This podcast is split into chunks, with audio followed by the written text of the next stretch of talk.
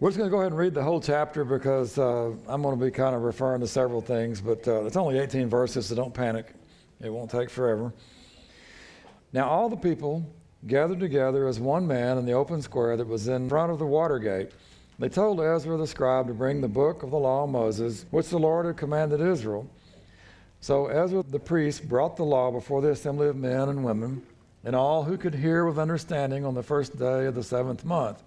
Then he read from it in the open square that was in front of the water gate from morning until midday, before the men and women and those who could understand, and the ears of all the people were attentive to the book of the law.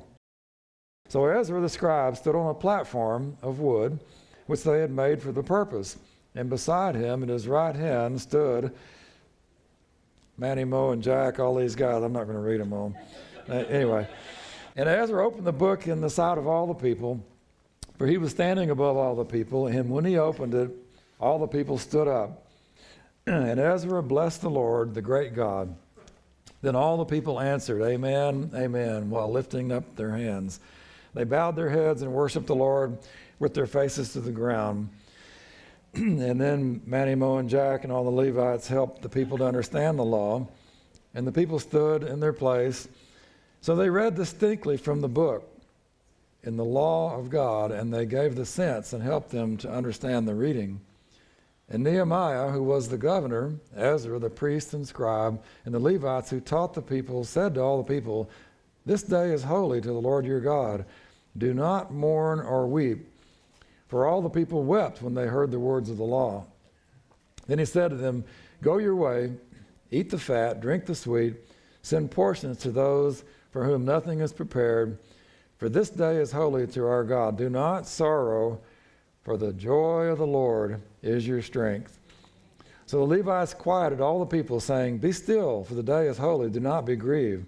And all the people went their way to eat and drink and to send portions and rejoice greatly, because they understood the words that were declared to them.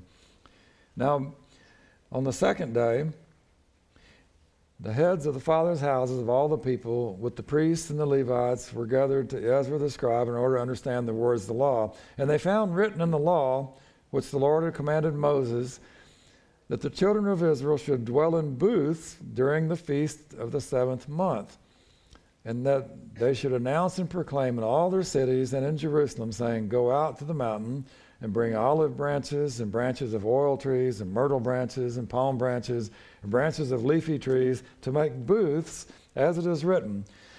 Then the people went out and brought them and made themselves booths, each one on the roof of his house, or in their courtyards, or in the courts of the house of God, and in the open square of the water gate, and the open square of the gate of Ephraim. So the whole assembly of those who had returned from the captivity made booths and sat under the booths. For since the days of Joshua the son of Nun until that day, the children of Israel had not done so. And there was a very great gladness.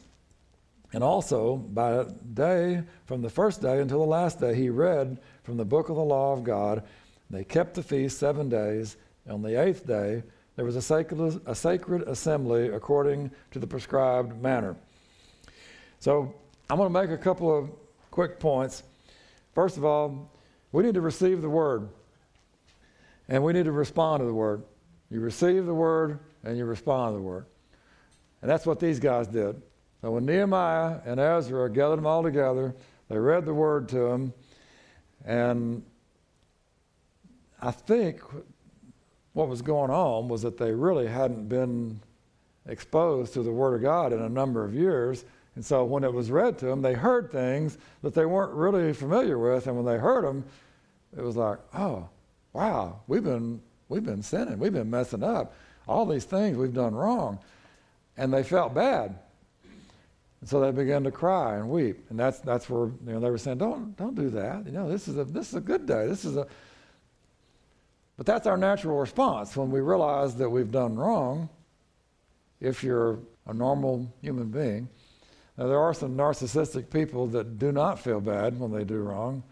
They feel like they can do anything they want. It's okay. But normal people who are responding to the Lord and His conviction, you will respond with repentance under restoration. So it says they read, in verse 8, they read distinctly from the book and the law of God, and they helped give the sense and they helped them to understand the reading. And Nehemiah and Ezra and the Levites taught the people, and they said, This day is holy. Do not mourn or weep, for all the people wept when they heard the words of the law. So when you hear what God is saying, and you realize that you're not measuring up, your immediate response usually is like, "Whoa, you know, I'm, I got problems," and so your heart is repentant. And when you repent, that basically means you're walking along like this, and then you stop, you turn around, and you go the other way. That's what repentance is. It's to turn. So you realize you've been wrong. Your heart is uh, convicting you, the Holy Spirit's convicting, and you say, okay, I got to change. I'll turn from that. Now, the problem is that we don't always see God the way that we ought to. We see Him as a judge or someone who is going to punish us instead of seeing Him as a God who loves us and wants the very best for us. And that's what these guys did. That day, when they began to hear about their shortcomings and failures, their immediate response was, you know, they began to weep and wail and cry because they realized they were wrong and they just felt bad. That's not what repentance is all about. Repentance is turning so that you turn away from the wrong to God and the right way. And when you do that, God restores your heart. If you understand who God is, instead of focusing on your failures and your problems, you begin to focus on who God is and what He says about you. And He says, I am your Redeemer. So the people wept and mourned until they understood what the words were that were being spoken over them. They understood this is God saying, I have a plan for you. You've not been following my plan. So I want you to turn from the way you've been going Get on board with what I'm saying about you, and it's going to be good for you. Your life is going to be changed. You're going to be restored. You're not going to be lost. You're not going to be in bondage. You're going to be alive. You're going to be free.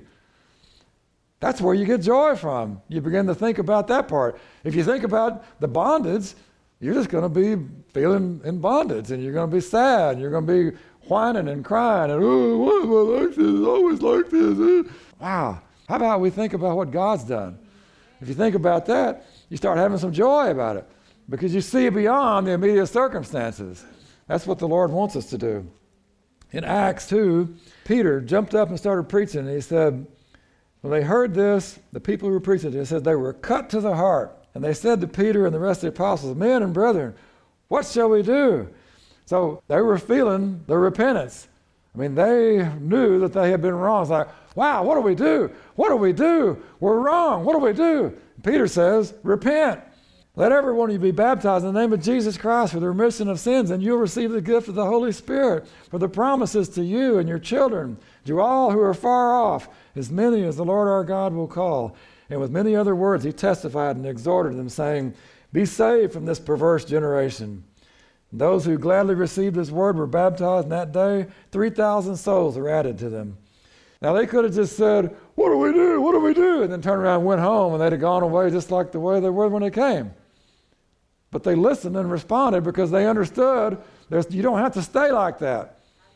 That's the good news, is that you don't have to stay like that. That's why we have joy in the Lord, because there is a hope that we're not going to be the same old rotten slob that you've always been.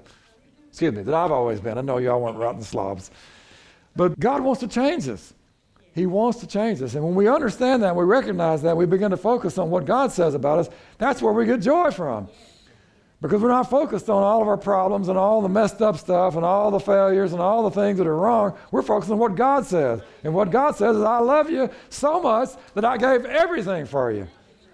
Man, if you can't get a little joy over that, your joy meter is broken or something. Acts 3:19. Peter again, he's saying, Repent and be converted that your sins may be blotted out, so that times of refreshing may come from the presence of the Lord. Hey, when you're when you're feeling conviction because you realize you've you've not been doing something that you should be, that's normal and natural to be to be feeling bad about it for a minute. And then you repent and you ask the Lord to, to forgive you and cleanse you, and these times of refreshing come. That's when you start saying, I've got the joy of the Lord because I know everything has changed. Everything is different now. I'm not lost. I'm not bound, I'm redeemed. That's where you get joy when you begin to understand what God says about you. Respond with understanding and joy. Go your way, he says. Eat the fat, drink the sweet, and send portions to those for whom nothing is prepared. For this day is holy to the Lord. Do not sorrow, for the joy of the Lord is your strength. If you begin to understand that, understand what God is really saying, who God really is, then you're going to you're going to have the joy of the Lord in your life. In Psalms 30, it says, I will extol you, O Lord, for you have lifted me up. You've not left, let my foes rejoice over me. O Lord, my God, I cried out to you and you healed me. O Lord, you brought my soul up from the grave. You have kept me alive that I should not go down to the pit.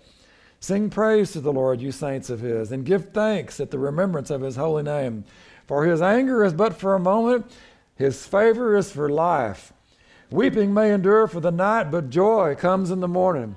You understand, there are some times that things are not going all that well. And we look around and we see those things and we say, oh man, this is not okay. But you got to understand, this is just temporary. All of this is temporary. We have an eternal reward that's waiting for us. And this, this life right now is not to be compared with the eternal reward. And so if you've got some problems now, just look past that. Begin to look at what God says about eternity. Begin to look at what God says about you. Right now, maybe you got a little sorrow. Maybe you got some darkness. But joy comes in the morning. It's not going to be like that forever. Get your eyes off of the, the temporal and begin to think about the eternal. That will cause you to have some joy. Isaiah 61. The Spirit of the Lord God is upon me. This is what Jesus read when he was starting his ministry because he has anointed me to preach the good tidings to the poor. He sent me to heal the brokenhearted, to proclaim liberty to the captives, the opening of the prison to those who are bound, to proclaim the acceptable year of the Lord and the day of vengeance of our God, to comfort all who mourn, to comfort all who mourn, to comfort all who mourn, to console those who are in Zion, mourning to give beauty for ashes, the oil of joy for mourning, the garment of praise for the spirit of heaviness, that they may be called trees of righteousness, the planting of the Lord, that he may be glorified. Hallelujah. They shall rebuild the old ruins. They shall raise up the former desolations, and they shall repair the ruined cities, the desolations of many generations. And strangers shall stand at your and feed your flocks the sons of foreigners will be your plowmen and your vine dressers, and you shall be named the priests of the Lord. And they'll call you the servants of our God, and you'll eat the riches of the Gentiles, and in their glory you shall boast. Instead of your shame, you shall have double honor. Instead of confusion, they shall rejoice in their portion. Therefore, in their land they shall possess double, and everlasting joy shall be theirs. Part of that is what we're talking about in Ezra and Nehemiah. Part of that is that God is rebuilding and restoring all the stuff that was messed up. And for generations, they hadn't known anything about God's Word. They didn't know anything about how worshiping God because they'd been in a foreign land as captives. They couldn't do the things that they were supposed to do as, uh, as Hebrews because they were living under another king's rule. But now God was restoring all that. He was rebuilding everything. The city was being rebuilt. The walls were being rebuilt. The, the temple was rebuilt so they could restore worship. All that was changing. And what he's saying is, I'm going to take away all your mourning. I'm going to take away all the, the burned up stuff and the wasted stuff, and I'm going to restore it, and I'm going to restore joy to you because I'm going to give you a double portion. That's pretty good. He didn't just say, I'm going to give you something. He said, I'm going to give you a double portion. How many want to sign up for the double portion? Amen? Amen. So, you know, I, we, we offer we offer way too little and we accept way too little. You know, God, God wants our best, and, and we give Him a partial. And God wants to put a double portion on us, and we say, oh, just a little bit will be okay. You know, it's kind of going through the buffet line. And, you know, they're, giving you a little serving. Oh, oh give me just a little more. Know, well, you know, how about the double portion? How about we just say, go ahead, just, just gob it on there. Gob it on there. I'm, I'm in. I'm all in. Dump it on there. And you may not be able to eat it all. You know, when Jesus fed the 5,000, the 4,000, they didn't eat it all. But it was okay to have a little surplus, wasn't it? Just gob it on there. Let God just pour it on. Give you the double portion. Maybe you don't need it all. Maybe you can't figure out how you're going to use it all. But let God worry about that. Amen? It's okay to have a surplus. You got to rest in the Word. Go your way and enjoy God's favor. So it says in verse 12, all the people went their way to eat and drink. In other words, they were just going on about their business. They weren't going to stay all mopey and sorrowing and, and mourning and whining and crying. They went on their way. They were going to go on about their business because they realized, hey, God's got a good plan for me. God's going to change things in my life. I have a new hope. I have joy now because I see who God is. I see what His Word says about me and about my life. And I'm not going to live in that old messed up way of thinking anymore. Go your way. Enjoy the good stuff. Everyday stuff can be great if you have the right attitude. You got the wrong attitude, even wonderful stuff can be not so great. You know somebody that you, they get something really good, and instead of going, woohoo, they're like, well, it could have been this. I really was hoping for, you know, they always got some excuse. People always want something different. I think there was a song about that. You know, there was a guy with a rubbernecking a brand new Corvette or something and wrecked the car. You know, there, there's always something on the other side of the road. The grass is greener, right? Well, in God's kingdom and in God's economy, the grass is always greener where He is, and He's in your heart. Where the King is, that's where that's where the good stuff is. Amen. The kingdom of God has come near because the King is near. It's exciting to have a relationship with the Lord and to know that He wants to change things in our lives. In Matthew, Jesus told the centurion, He said, Go your way. As you have believed, so let it be done for you. And his servant was healed that same hour. In Luke 17, Jesus said, Arise, go your way. Your faith has made you well. Altogether, there's nine places where Jesus said that exact same thing go your way. It's okay to go your way. When God is speaking to you and God is telling you I'm blessing you. I'm changing things in your life. Just go your way and enjoy it. Live life. Live it to the fullest. It's not a crummy life. It's not a partial. It's a double portion life. Go your way and enjoy it. But you got to share it freely. That's the other part of what Nehemiah said to him that day. He said, you know, go your way, eat and drink, but he said also, send portions to those people that don't have anything prepared. In other words, the poor and the needy, the people that don't have maybe as much as you have. Be generous. Freely we have received, we should freely give. And we've got these great opportunities coming up for us. Uh, we're finding out there's things in our community where we can be connected with uh, helping distribute food to the needy. And uh, we're going to find more and more ways to get connected. We've been doing stuff with children for multiple years now uh, at the elementary school. Now we're, we're going to a community.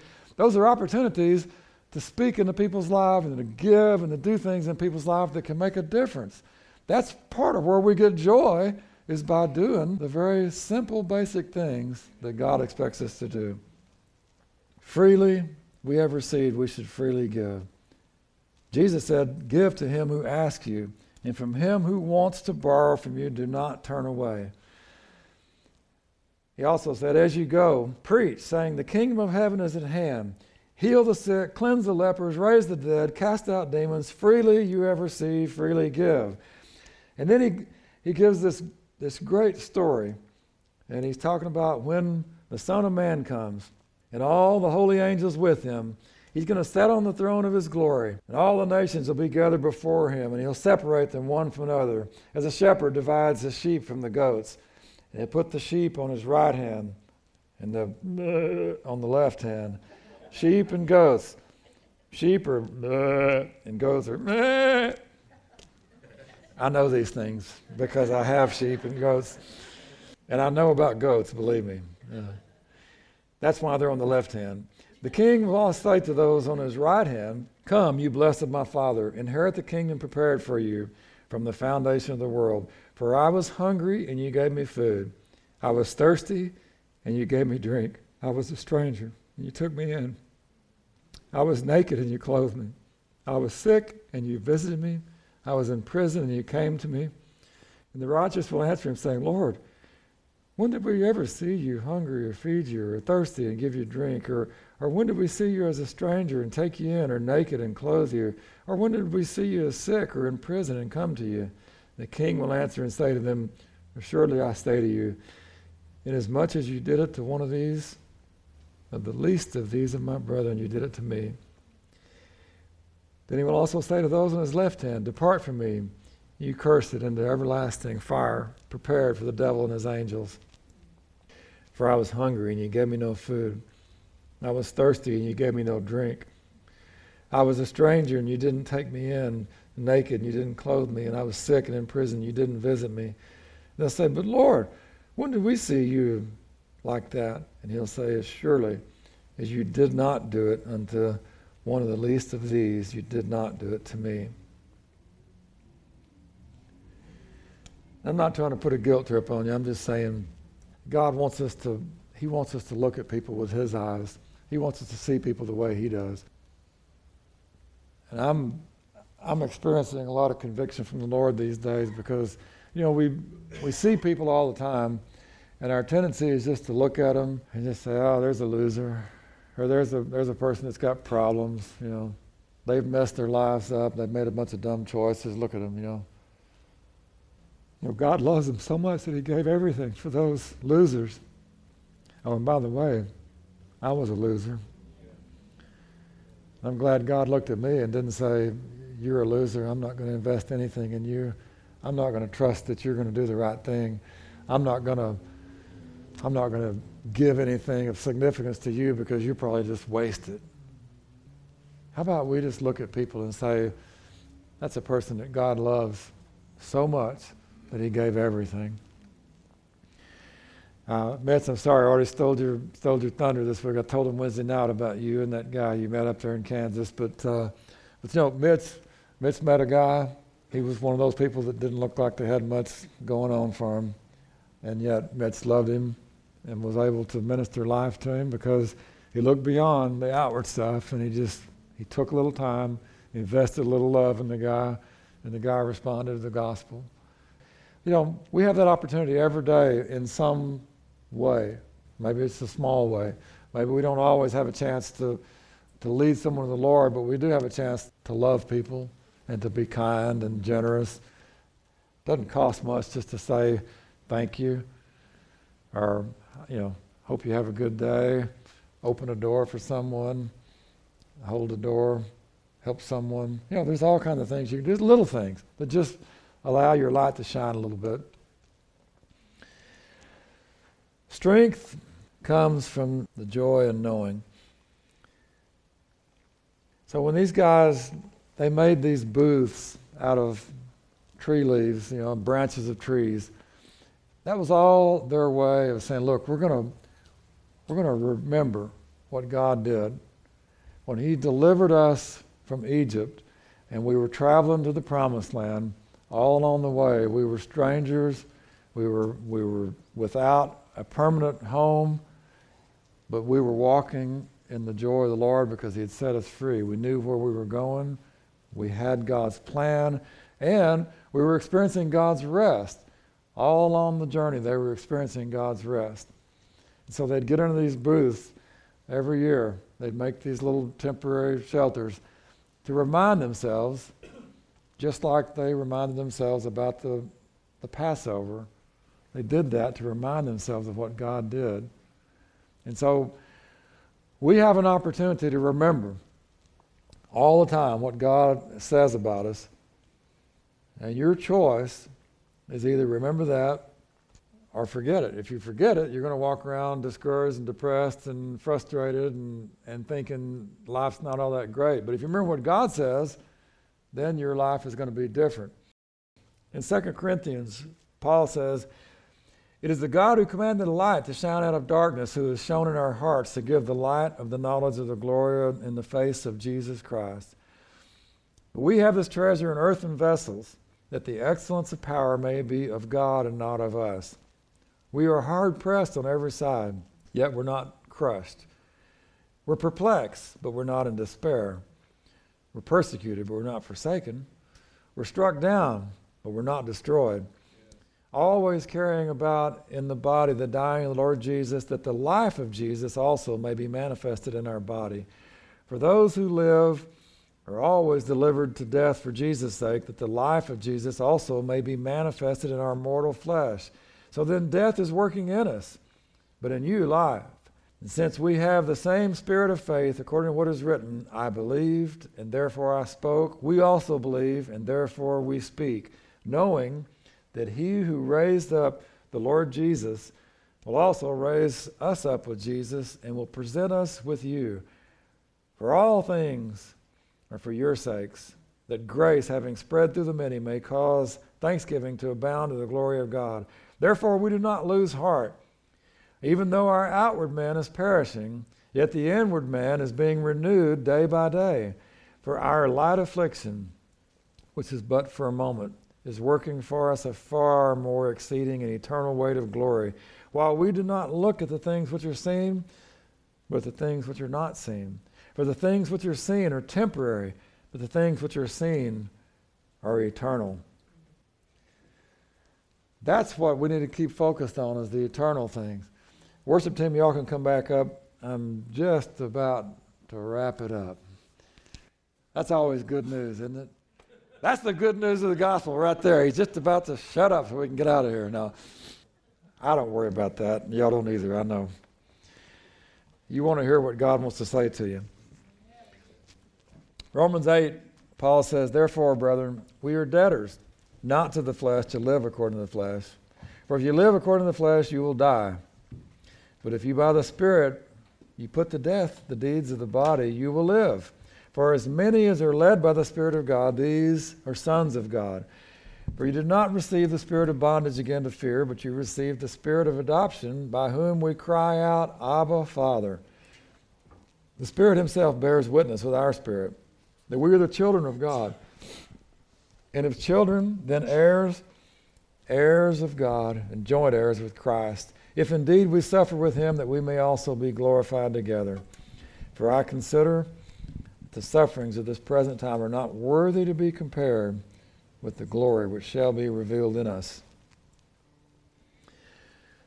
That's where the that's where the joy of the Lord comes in. When you begin to look beyond the stuff that you see with your eyes and you begin to look beyond the stuff that you experience every day and you begin to see that God has something way beyond all that. It's way more meaningful. That's what gives you the strength. The joy of the Lord is your strength. That strength comes in knowing who God is and what God says about you, and what God is doing in your life, and what He is going to do. And we know that He has a plan for us, and it's a good plan. We are heirs of God. We cry out, Abba, Father. That's like, that's like daddy the opportunity to speak to God and say, Lord, you have adopted me. And I've, I read this week in, in uh, Genesis about Jacob and um, Joseph. And at the end of Israel's life, Jacob, Israel, at the end of his life, Joseph brought his two sons, Ephraim and Manasseh, and, he, and Joseph said, you know, bless them. And so Jacob did the old switcheroo he crossed his hands. You know, the right hand was the, was the hand of blessing, the double portion hand, the Gabadon hand, give me double. And he said, I'm giving it to the younger instead of the elder. And Joseph is like, No, Father, that's not right. He said, I'm sorry, that's the way it's got to be. And what, what Israel said to him was,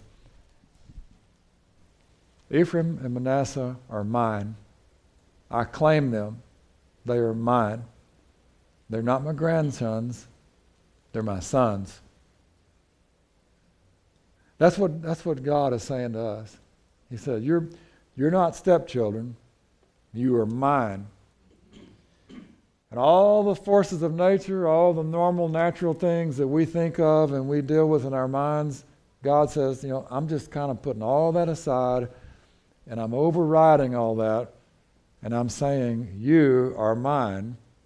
And not only that, but I'm going to treat you like you're the firstborn. I'm going to give you the double portion. I'm going to give you the double Gabadon portion, so you're going to have excess everywhere you go. That's who we ought to expect ourselves to be, and that's who we ought to expect God to be in relation to us. Not, you know, some, I'm a beggar, you know, give me a give me a portion. How about we go to God and say, Here I am. I'm your child. I want I want the child of the king portion. I want the double portion. I want the good stuff. Amen? So, Lord, we want everything that you say we should have. I don't want to accept any less than your very best. Sometimes we're tempted to just grab a hold of the first thing and take whatever comes, but Lord, help us to, to hold out for the very best. Like Jacob wrestled all night and said, I'm not letting go until you bless me. We're not going to let go, Lord. We're going to continue to, to contend for your very best in our lives. We want the double portion, Lord. We're going to rest in your word because your word tells us who you are and who we are in you. Thank you for that, Lord. In Jesus' name. Let's stand and worship.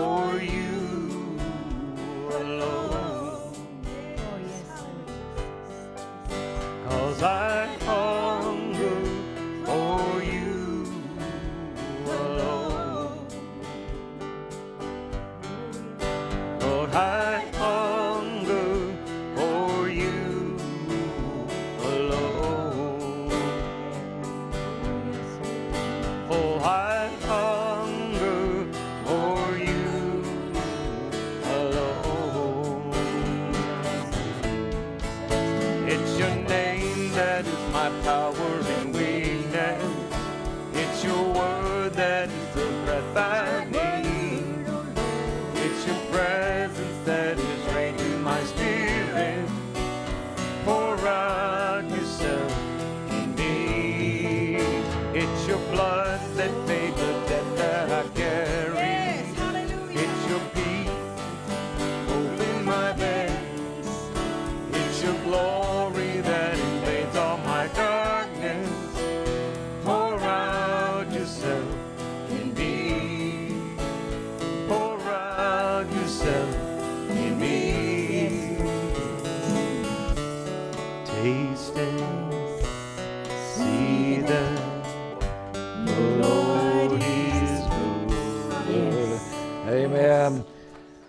How about you taste and see in a double portion instead of a instead of a half portion? How about a double portion? Amen.